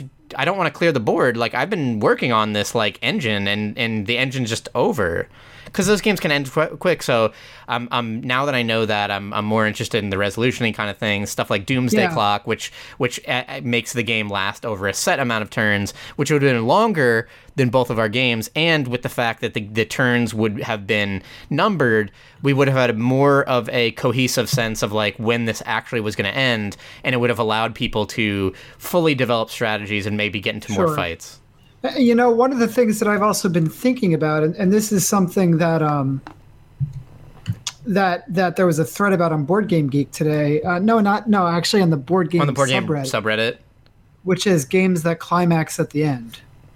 Uh, uh, it's something that I've been thinking about because I think that there are absolutely some games that do. Uh, some of which are Millennium Blades and, and definitely 100% Clank, in my opinion. Clank, but yeah, Clank does. Um, uh, that wasn't that. That is so interesting that you talk about that because that is a big deal with board games, isn't it? And it's I, I think that's a secret failing of the medium because you just kind of uh, uh, I don't want to see things where you just kind of get to the end, and I know that's a problem with TI. I know that going into it is that you just get to a thing where someone hits the certain amount of points and it just kind of ends in a lot of games and that's that's it like in in Scythe the person puts down the final uh, objective star, but uh, you're supposed to have had a close enough game that you actually do have to count up all this stuff that was going up. But, but I don't know that the counting up your points is is like exciting. In in Food Chain Magnate, the way that the game should end is someone has a turn where they just pick up a pile of money and the game just ends out of nowhere. Like that's that's the that's best. so scary, but it's a little bit. I you know what? I, I feel like the game, one of the games that I've played that has the best ending has got to be Argent the Consortium. Argent the Consortium does have a really cool. It has a bangaroo for the ending. Uh, so we played Argent the Consortium after playing Scythe. Two uh, very different worker placement games. If you can call Scythe worker placement, sure. Well, you could definitely call Argent the Consortium worker placement. Argent the uh, Consortium uh, is by the numbers worker placement. 100% worker placement, uh, where essentially it, it's not Harry Potter, the game, but it's as close as you can get to sort of having that theme or aesthetic where you are playing as a mage of a particular school of magic between like mysticism, divination, sorcery, uh, natural and you're competing to become what is essentially the next Dumbledore.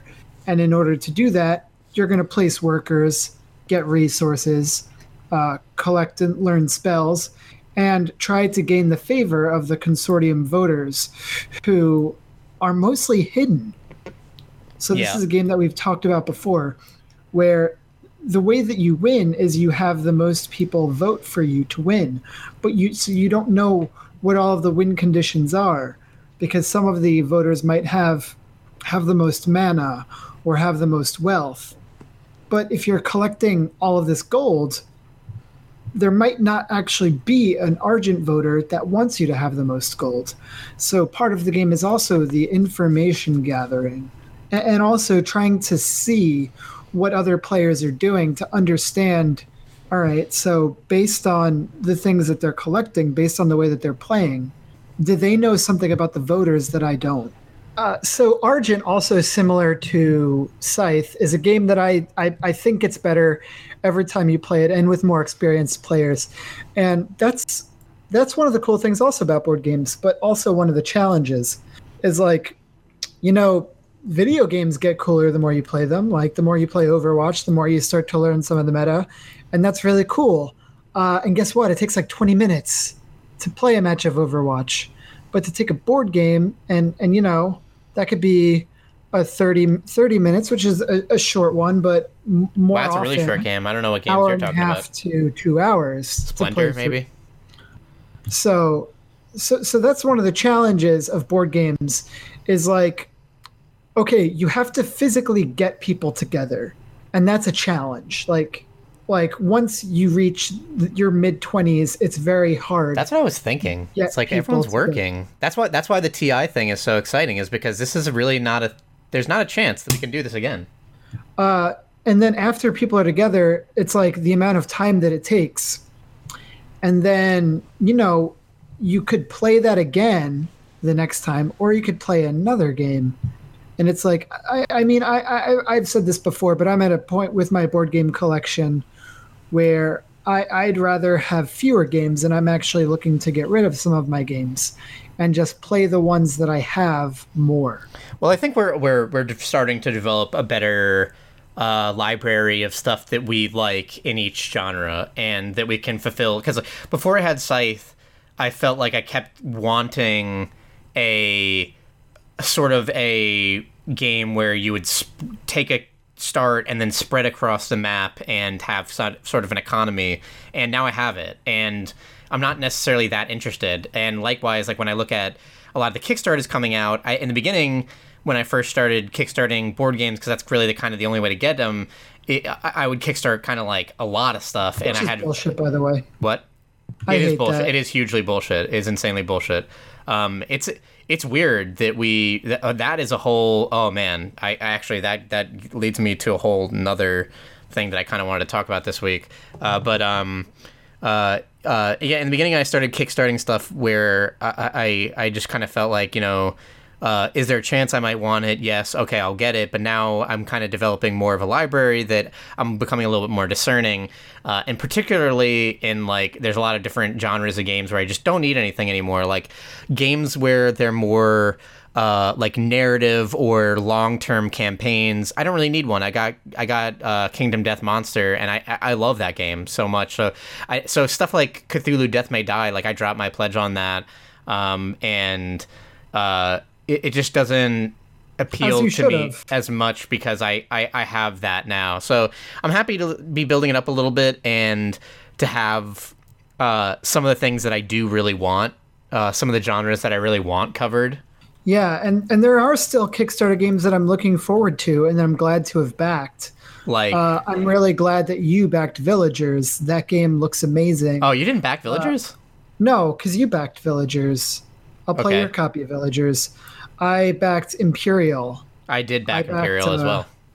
I backed uh, Enchanters. I backed Enchanters as backed- well. Fun fact: I was the person who got the Empyreal solo. I know you've, Edition unlocked. you've mentioned this a few times on the podcast. I did, in fact, uh, get that solo unlock stretch goal by myself. It's true. It's true. Uh, and uh, Black Rose War is another game that I'm looking forward to. In what? I actually Black Rose Wars, another Oh, game that I'm looking Bla- forward Black to. Rose Wars remains to this point the hands down game that I want the most for the modularity of it, the deck building, the aggression. There's a lot of stuff that I am yeah, very I actually about. dropped my pledge on Arena because I felt like uh, Black Rose Wars was doing the work. I, I, I understand that. I'm I'm actually Arena is another one of those games that like of the games that I'm probably most excited to get in the future. It probably is Black Rose Wars, and below that is probably Arena. I'm Uh, surprised it's not Villagers. Villagers looks so cool. Villagers Villagers looks really cool, and I think the thing that I like a lot about Villagers, and that makes me excited to have back that, is that it seems like it's a uh, it's it's kind of like Splendor, where it's something that would take a it's it's it's the beautiful game. It, it it has a chance to be the beautiful game. I'm sorry, I haven't played it, but um, it has a chance to be the beautiful game, and that it's something that takes moments to explain, and you explain it, and that you play that first game, and it's what 10 30 minutes at tops and at the end of it the person the people who are playing say don't put it away we gotta play again i understand how to play it now and that's and then every time you play it you get into you develop your own little personal meta and i think that uh, uh, Villagers looks really exciting. It's uh, by a small developer. It's by a husband and wife. They are expecting a baby. I think that's adorable. And they even have a little thing that they keep uh, kick, Kickstarter blasting out to people that shows their uh, timeline for stuff that they have to do. And one of the things is have the baby. Aw, the wife is pregnant. Um, And uh, you know, Founders of Gloomhaven comes out soon. Is that something you're interested in? uh, yeah, I I, I uh, talked to Isaac Childress on uh, Reddit. Ooh. I said that he wasn't what? very good at writing narratives. and he kind of seemed to have taken it personally. But I How was did that go? uh I I my main thing was to say that listen, and I, I said it right up front. I think Gloomhaven is a achievement. It, it is amazing. Um, my biggest problem with Gloomhaven is just that, and I think a lot of people would agree with me, is that just the narrative is kind of not there, and uh, it's more about the fighting. It's more about just the uh, almost RPG style fighting. And I said that, and I said that like there's all these missed points in the narrative that the road cards are too basic and they're kind of black and white and all this stuff. And he's like, that's not fair if you're if you're um watching some of the kind of solo stuff I'm writing for the solo uh, community campaigns. Uh, I, I think I'm getting much better at it, and I think in Forgotten Circles I've gotten much better at it. Uh, so I'll take his word for it. He's Also- he's a genius. also, I'm not think I'm not smart. and also I think that you know it can be hard to receive this that kind of criticism when like this is your job and and you're hearing it from someone whose job it might not be. I mean, this is sort of the ArenaNet situation, not not verbatim and not you know. I, I, I think I, I think I prefaced this with like I, I wasn't like your your story writing sucks. Like Except you kind of were right. No, no, I'm I no, I, I, I was kind of like this. the- Your whole thing is amazing. It just sometimes your narrative falls a little flat. But, but I think one of the issues is that like it's it's not just writing a narrative; it's writing a narrative in service of gameplay mechanics, Yeah, and that I can't begin to understand how challenging it is. I, I listen. I, I don't say. I don't think that. that uh, also, Isaac Childress, dude is a if. let, let me let me tell you if you're if you're a, if you're a viewer right now if you if you're one of our We don't call them viewers. if if you know anything about this, if you don't know anything about this, let me let me listen up because if you don't know the name Isaac Childress, he is a fucking rock star right now. He's a rock star. Number one on BGG for how long? No, and you can't. being like a one, can't- you can't like stand one it. dude. He, yeah. When, when you look at Gloomhaven, there is a name on that box. That name is Isaac Childress.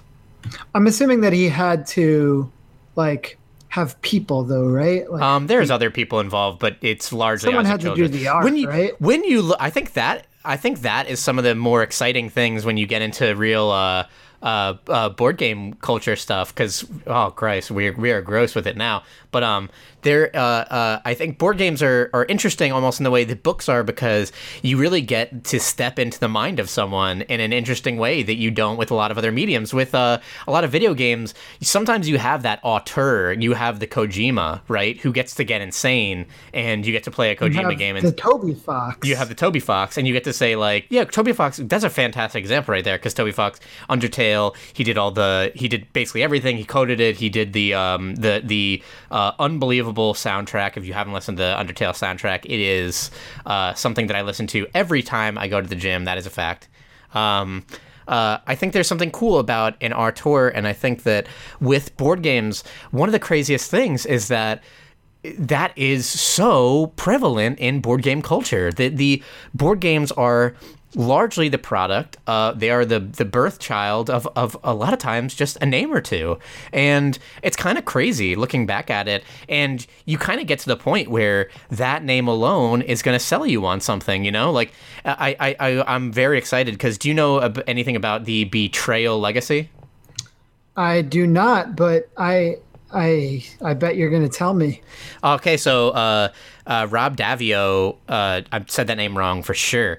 Uh, he was the inventor of the Legacy. He was the main name that really worked on Risk Legacy. Uh, he would, after that, go on to uh, famously hook up with Matt Leacock, who is the designer of Pandemic, and then together they worked on Pandemic Legacy, uh, and that game is something special. That game is pretty outstanding.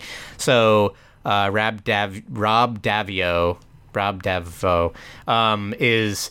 Uh, uh, two years ago, he he's a, he actually works for Hasbro, which maybe wouldn't surprise you that much if I t- told you that he was the designer, the core designer who worked on Risk Legacy. But anyway, um, he they they said that uh, he he he did this big hour long presentation at DiceCon, um, uh, but uh, he uh, was talking about how Hasbro kind of dropped on his table two years ago. Do you want to do Betrayal? And he said that doesn't make any sense because I could probably make a bunch of games in that time, but I will do it because that sounds fun. So he ended up doing a Betrayal Legacy game, and that is slated to hit uh, sometime, I, I believe, approximately December. And very Slated to hit where? Kickstarter? no shelves. Cool. Cool. Um, you know, it's it's it's printing right now. It's printing at this very moment. He he said that yeah. he said that it just had begun print.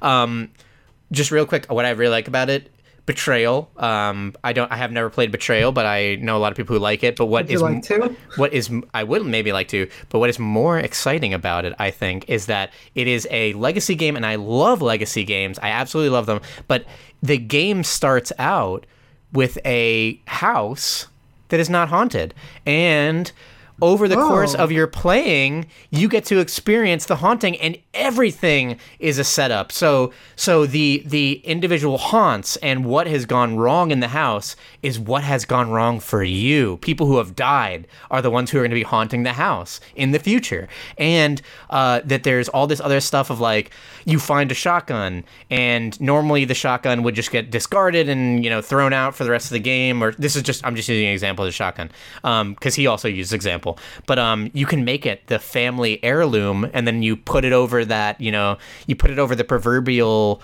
uh, fireplace, and then you play that next game, and you get the shotgun because that's the family heirloom, and it's always in the living room is always where the shotgun is, and you set up this kind of you over the course of the games set up the whole you go from a house that has no lore or nothing in it to murders and all this stuff and now there's haunts and uh, kind of the entire uh, arc of the story is all your fault. And uh, and there's all these things that go into game by game uh, the different like families and stuff involved. It sounds fantastic. Sounds phenomenal.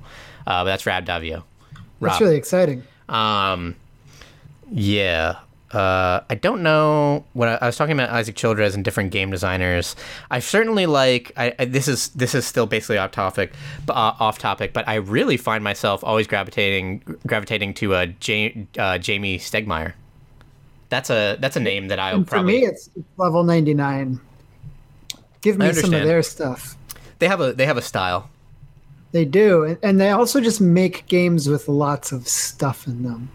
Which maybe I don't know, is that is that a good thing? I, I think it's a good thing, but at the same time, like I got a I got a lot of games to play. Can we talk But- a little bit more about Argent the Consortium because that kind of reminds me of yeah, absolutely. So what did you think of Argent the Consortium? So, so you reminded me of the first way that I felt, and with Argent the Consortium, which I think is a fantastic game overall. That's just I, I just don't I definitely want to say it up front because I'm gonna have some complaints that I think would be remedied as I explain them. Um, I think a lot of level 99 games.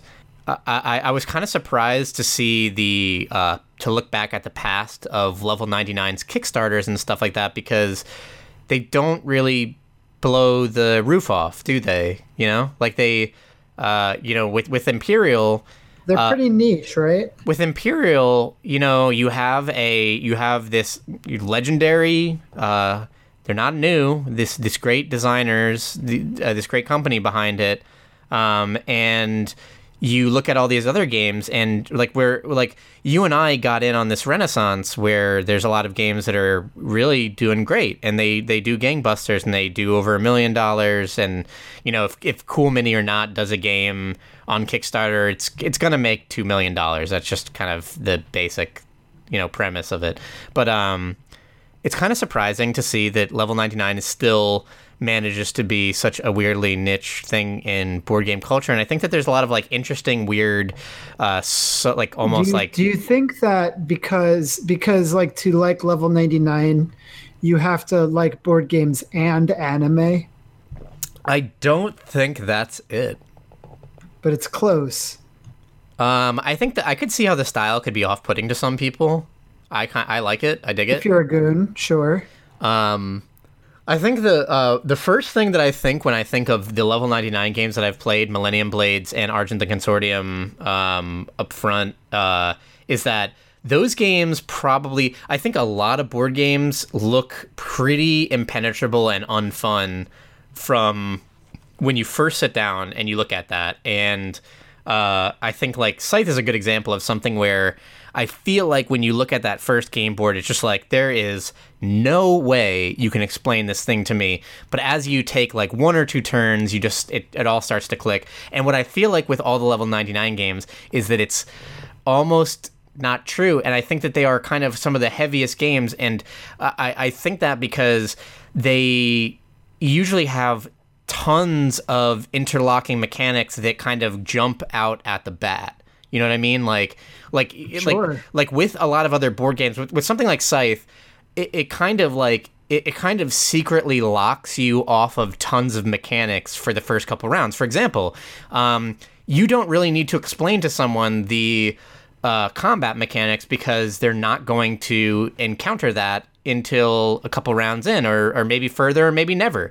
And uh, uh, you don't really need to explain a lot of core mechanics. Like you don't really need to explain how the factory works that much. Just that they want to go to it, and all these other kind of things where you don't really need to explain it that much because they're currently not engaging with it and that the board game itself slowly opens up and i feel like one thing with level 99 is that of of with millennium blades and with argent the consortium is that as a new player you are expected to know every interlocking mechanic at almost the same time because they're all kind of like jumping out at once. Like all the resources and all the mechanics are kind of active from almost turn one. So it's like they're they're both both of those games feel like some of the most aggressive to get jumped into because when you look at Argent the Consortium, I got to say one of my biggest complaints, and it it has to be this way, which is a, the answer to a lot of the complaints I have, is that uh, when you look at that player board do you know what I mean when you when I say that you look at that player board and you look at all those resources and the icons for them and you say what the fuck is going on? Yeah, I mean it's it is sort of like a similar thing to Scythe where there's tons of symbols and as soon as you understand the symbols, you understand them. But at the start of the game, it's a lot. I think it's worse with Argent the Consortium because you have stuff like How dare you? You have the book icon, you have the scroll icon. The book icon is for learning spells uh, their first level. The scroll icon is for learning the other spells. Then there's like leveling them up. There, then there's the mana, which is for spending the spells. Then there's Nothing. like yeah. there's there's there's like all these core. That's it. Yeah. Okay. Yeah. There, there's there's well then there's money you know what money does. I feel like you know what mana does too. If I say here's mana, you use it to cast spells. Um, that's, that's fairly understandable. I, I think the hard part is actually um, understanding where and why you should place mages where you place them, and why the different mages should be placed in different spots. Um, yeah. So another little gripe that also has to be this way. Uh, kind of hard to read the board when you first look at it because of the way that the mages are a color and the characters are a color. So their bases get put on the mages, but the mages have a color. Which some of the characters, like I was the black player, so I had black bases, but there were also a lot of black mages. So sometimes it got a little confusing when you're looking around the board and it's like, oh, there's a black mage over there. That's me. Nope, that's Mason. Uh, there's the pink base. Um, really quick thing that has to be that way. Uh, I felt like it. I felt like it's a fantastic game, and we played a really bad game of it. I think you're right. I think we Um, did play a pretty bad game. So a couple things happened that uh, that ruined the experience, but I know enough to say that they didn't ruin the experience. That's a harsh word, but um, a couple things happened to dampen the experience, especially a first playthrough. That uh, uh, I I know isn't the game's fault, and I know that they were probably unlikely in some cases. So number one, uh, you got a spell early on, a legendary spell on like your first or second turn. You were lucky enough to like have randomly drawn something and gotten a. I le- bought it. you bought something that got you a legendary spell. Uh, when you do that, you look through the legendary spell deck, and I talked to John Getz a little bit afterwards because we were driving home, and he said there aren't that many great, really outstanding spells that kind of jump out right away. But one of them was Meteor, and you got the spell It's called my favorite spell in the game. You got I've this- used it. I love it. Yeah, you got the spell called Meteor, and Meteor basically locks off a. It, it drops a mage, and then it locks off a room from having anyone else in As it. though the mage is the meteor. Yes. Very thematic, very cool spell. Powerful spell. Um. Okay. So, yes, true. But I just want to the say brand director of Argent the Consortium. it really is because um, so experiencing that that early in the game and you getting that uh, the the board we had set up uh, there's this whole mechanic of uh, the supporters and drafting for the supporters, and that's how largely you get the or or only that's how you get the other And you know, mages. that's how I thought I was gonna win because I I didn't realize that on the board we had two ways to get supporters. So I thought that by playing Meteor, I was gonna lock everyone else off from getting supporters. But friend of the show, Charlene, was very sneakily gathering supporters from the University Tavern all game yeah, actually beat me on getting the most supporters, despite the fact that I was locking off what I thought to be the best way to get them. Yeah, and, and and as good as a play as that might have been, that that was one of the factors that led the game to being really boring. No, it was awesome. You're crazy. Um, definitely talked to a friend of the show, John Getz, and he did not like that. because that. another way that I thought that it was cool is also uh, you guys started coming up with clever ways to address that, right? You started to play around it, uh, where None of it someone would want to take the initiative, which did work, and also you were playing energy drain, which made it more expensive. Cool, can, can we talk you- about this? Uh, hold on, I just I got suddenly angry. Energy drain. I also lost out on most mana, which is something that I was trying to accrue all game. Yeah, what was that worth? I got that award. Um, okay, so can we talk about that a little bit really quickly? What was your I, uh, off the record? What was your opinion on that ruling? Because I can't believe that uh, I, I just I think I'm in the right. Yeah, you are. The, by So there is a one thing that's complicated, or rather, not complicated, but uh, so there is a spell in Argent Consortium called Energy Drain, that I got which right away. makes all which makes all uh, spells cast cost one additional mana, and that one mana goes immediately to the caster of Energy Drain. all spells cast. That is the language. Did it say all spells cast from this method or spells that cost nothing? If so, if a spell costs nothing, then doesn't that mean that all spells cast cost one more, and I get the tax, right? yeah, That's the whole purpose of the spell, right? So we That's what I we had this big argument where God bless him, friend of the show, John Getz, is use is using a item in the game that reduces the cost of a spell to zero. It's fantastic. Okay. Yeah. So you're still casting the spell.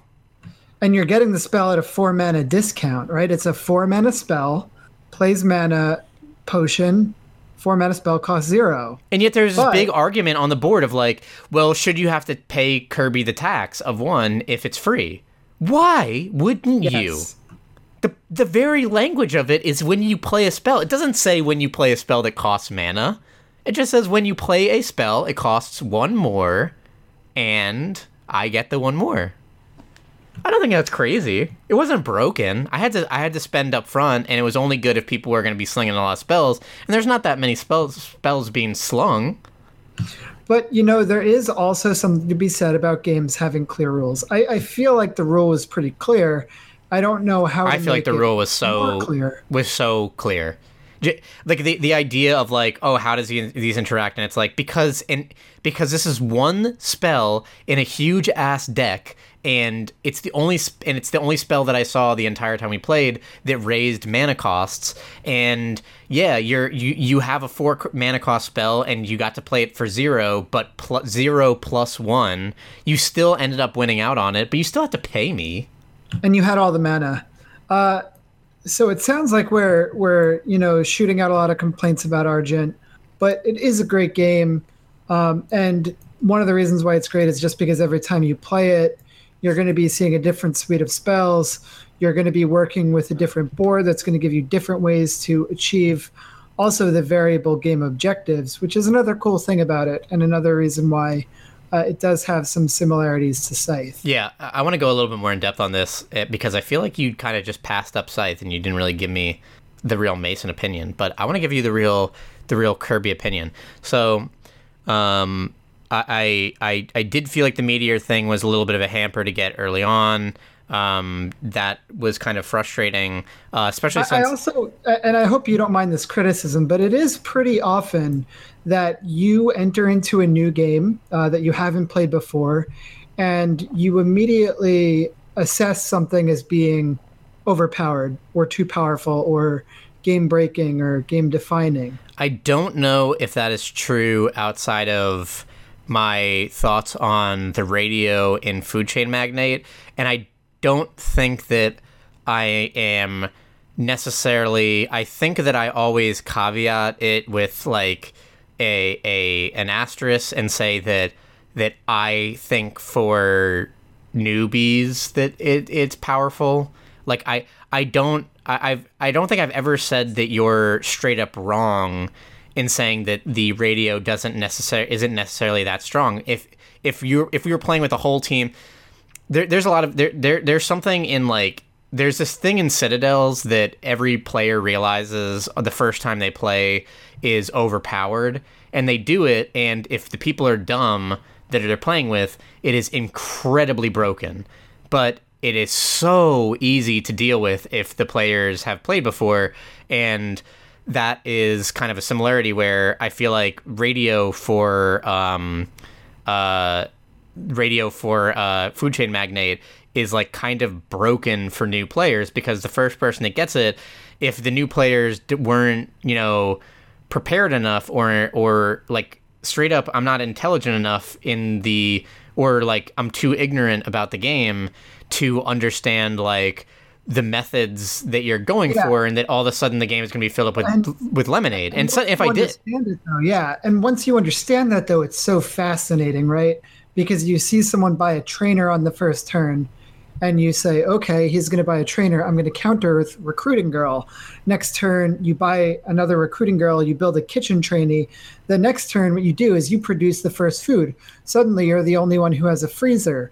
And as the only one with a freezer, the person who uh, put out that radio campaign, they might not be able to actually produce enough food to cover the demand that their radio is creating. There, and and you know that's just like one way of thinking about it. But I feel like you often act like I give Food Chain Mag. Even from the first time I played Food Chain Magnate, you thought that I came away from it kind of lukewarm when that is like not a true assessment. Like it, love it, gotta have it. Food chain magnate. Food chain, food chain magnate was for me a hands down gotta have it, and I feel like you totally read me wrong. I did. Glad you like it. Hope we can play it again soon.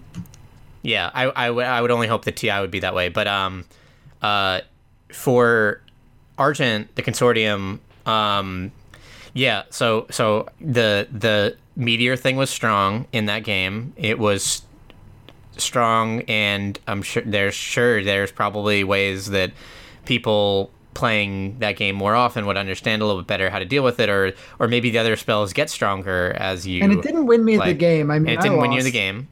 Um, but it but it, it's not about winning the game or losing the game. It's more about the fun involved because there was two there was there was a couple main factors working at the fun in the individual game we played, and that was that one of the rooms was locked off. Uh, one of the rooms costed money, and that there was no way on the board to gain money, which meant that there was this resource in the game. And you know what? I I, I love modular tiles. I I, even for even for the fact that the, the game that that round got kind of busted because one of the resources was kind of non-existent. Uh, I still that think it's interesting situation. I still yes, I still think it's an I still think it's interesting. However, but on the first However, playthrough, it yeah. can be it, it can be challenging because you don't know what the lack of that resource Means. means So- overall game. So I would just compare it to something like like uh like in in for example in TI they have a Babby's first board. So ty typically in TI when the people Yeah. are advanced what they do is they basically have a draft and they set up the solar system. They set up the entire game or the galaxy kind of where they're setting up all the game board and they're purposely setting it up in an intelligent way uh, based on what other races are in the game, so they can kind of like counter. Yeah, and they actually some- do that in Argent as well. It's just that we didn't play with that because um, you were the only newcomer. Yeah. Okay. So fair enough. But but with TI, when we play it, there is a Babby's first board game, uh, Babby's first round, where uh, it is a it is a galaxy set up to be completely balanced, so that everyone is near, you know, equally good stuff, and that no one is really getting screwed out in the beginning or anything like that, and there's nothing unfair about it. And I feel like for this first game of Argent, I kind of wish I saw something like that because the room setup we have was uh, uh, kind of more lopsided in certain strategies, but when you don't understand strategies, uh, that that is going to fly way over your Yeah. head. So, And, for like, example, once once I saw the um, the there was an item that produced money every turn, and I scooped that up. But somebody might not know to scoop that up unless you know, like for example, you wouldn't know to scoop that up in the first round because you don't know that there's no way to produce money. yeah, and that board game and that board game, like I said before, is like it's kind of a mess visually because there's a lot of these symbols, and until you really understand the values of different symbols or why would you go for them or what their meaning is, like how like the first couple rounds, like I was so completely at a loss for like where do I want to go? Like I almost want someone to just guide me on what my next move is because I just don't understand it. And I, I feel like we had a really bad board for at least for a first play. If I was going to be, if I was more, if I had played a couple rounds and I could recognize early on that there's this interesting thing going where an entire resource is basically unobtainable um, that that would be cool but it ended up not being that cool because probably the most interesting room that we had had gold as tower. a main resource and i couldn't interact with it which means that which means that from the get-go uh, if we had this you know small board of different rooms and the one of them is completely locked out because mason is hitting it with a meteor every turn. One of it is completely locked out because i have no gold to spend on it. So outside of that there wasn't really that many interesting uh, rooms. And i was even more upset to hear uh, afterwards that you were saying that there are rooms that have instant rewards which i think would have been more cool. And all the rooms have an a and a b side and the b side is more advanced but i don't think that's fair. I think that's like really simple uh, to say because maybe we should have used a more advanced version of the infirmary, which is something that gives you more rewards uh, in an interesting way for being punished. And it basically would have kind of kept gold in the game a little bit more or made people feel a little bit more rewarded when they get hit by a take that mechanic. Um, so there's there's a lot of stuff. I feel that like we didn't hurt people enough. yeah I, I, that's fair to say. yeah sure I feel like we could have had a more aggressive game. I actually had a bunch of defensive stuff set up, and then nobody ever hit my mages. Does does that make you think anything? Do you do you understand going back to a previous conversation what I what I was talking about when I talk about the psychology of like especially our board gamers and stuff like that where is Sean or is Galloway or is possibly Priya or me going to be the kind of person that wants to make that move, you know? Like See, but that's uh, to go back to a darling food chain magnate. That's the great thing about food chain magnate is that you don't get a choice. Yeah. So I, I, I part of me also thinks like, wouldn't it be fascinating to start the day off with food chain magnate because you get everyone's blood going, right? But I, again, You I don't I don't know if we could. I don't know if we could. I have to, I have to to fight these people because we're all sharks. I, I, I that is really interesting. I, I, uh, I, I, I think that that is what I'm excited for with TI in general, and that's kind of what I'm hyping myself up for. Is like that experience of like seeing how people interact with these mechanics, and like if people get aggro or if they don't get aggro, and you know, they're in the starting six races, whether or not we choose to like fully play with them, I would give people an option. Um, if there was people who are married to a race, then I think that's fair. Uh, but uh, um, I, I think it's going to be really interesting just to see that, especially over the game, if if people are going to stick it out, if there's a chance that we stick it out for that that whole length. What does this psychology look like in that kind of game? Like people don't want to draw first blood. So what does first blood look like in an 8-hour game? I think it's something that I do because sometimes I don't. I'm not always playing to win, Ryan. Sometimes I play To to create a story. spicy. I like to make things spicy. I like to meteor the room because I want to see what happens. Um, fair. I think that you will be really fun. I think that you, actually, now that I'm thinking about it, James, the cat Mason, might be the person that I would most want to see on an advanced race because And, and the reason I would the- say the why about that is is because that, go on. I I'm just gonna say that I would want to see you on an advanced race because I want to see you as the story creator. I want to see you as the the match that lit the spark that created the flame.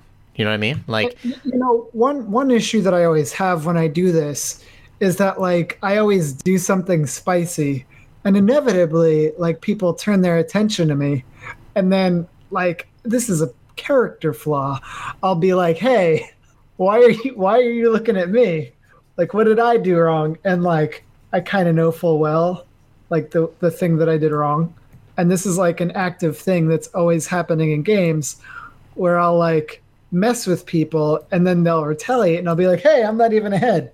Why are you doing that?" But I kind of know. that happened in uh, Blood Rage. Did I ever tell you that on Fourth of July we played the third game of Blood Rage that I've played uh, with uh, my LTCP and friend of the show Jay Crawford and his LTCP, and Priya Oh, won you guys again. are you guys are uh, on good terms. That's good. and Priya won again. That means she's three for three on Blood Rage. Well, maybe it's time to get Priya Rising Sun as a gift.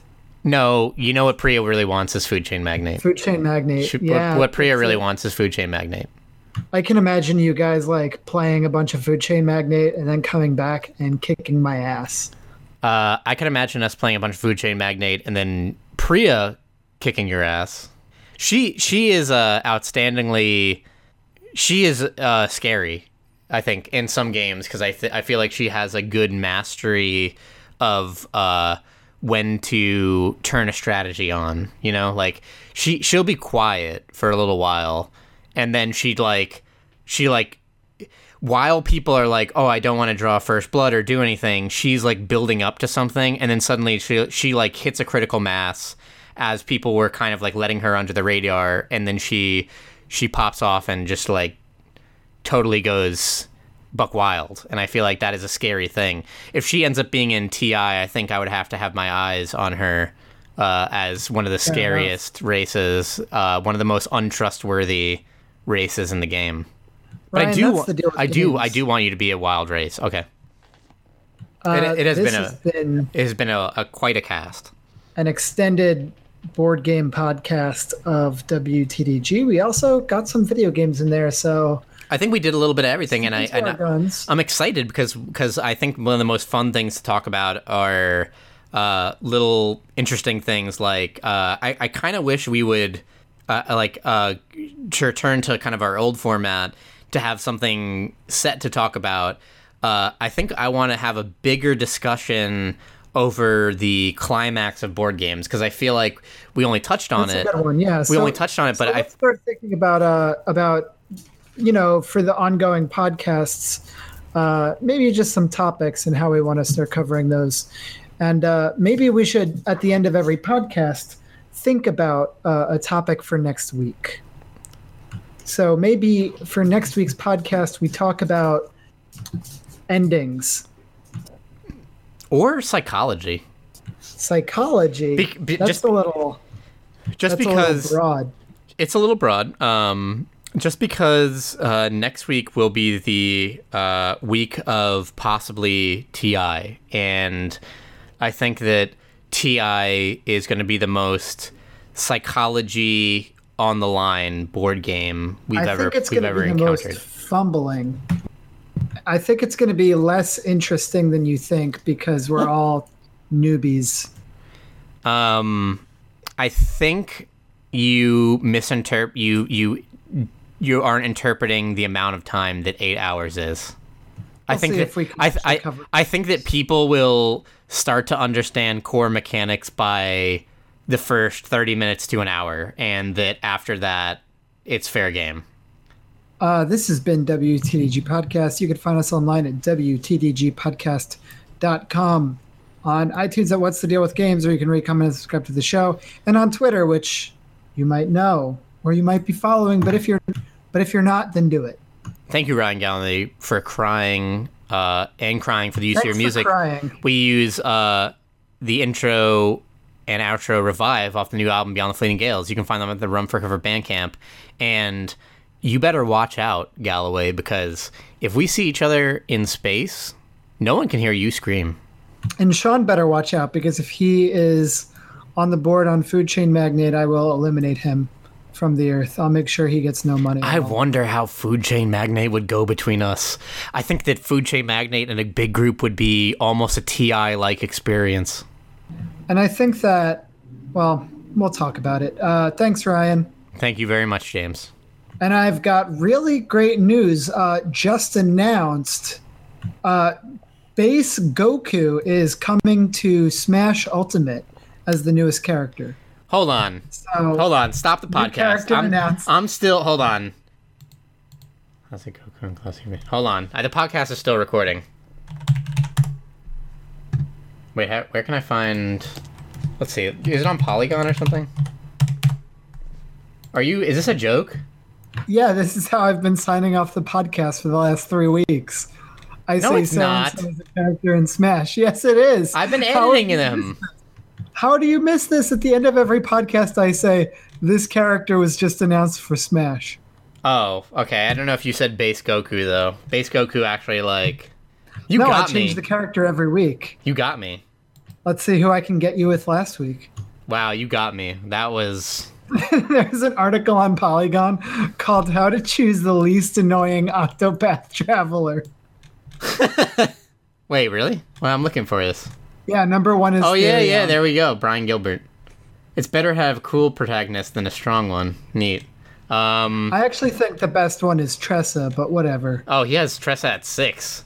Number one is Therion. Harsh. Also, I can't believe that Primrose is eight. I mean, Primrose is weak by herself, but man, H'aanit is definitely the most annoying. The only one I have is Alfyn. He's a doctor, pretty standard apothecary, not really annoying, not really perfect. Also, he says this: "Try to give up the the pipe a rest, sir." Here, what? That's not. This is a bad article. But it is a funny headline. It is. It's a funny headline and a bad article. Thanks, Ryan. Thank you very much, James. Bye.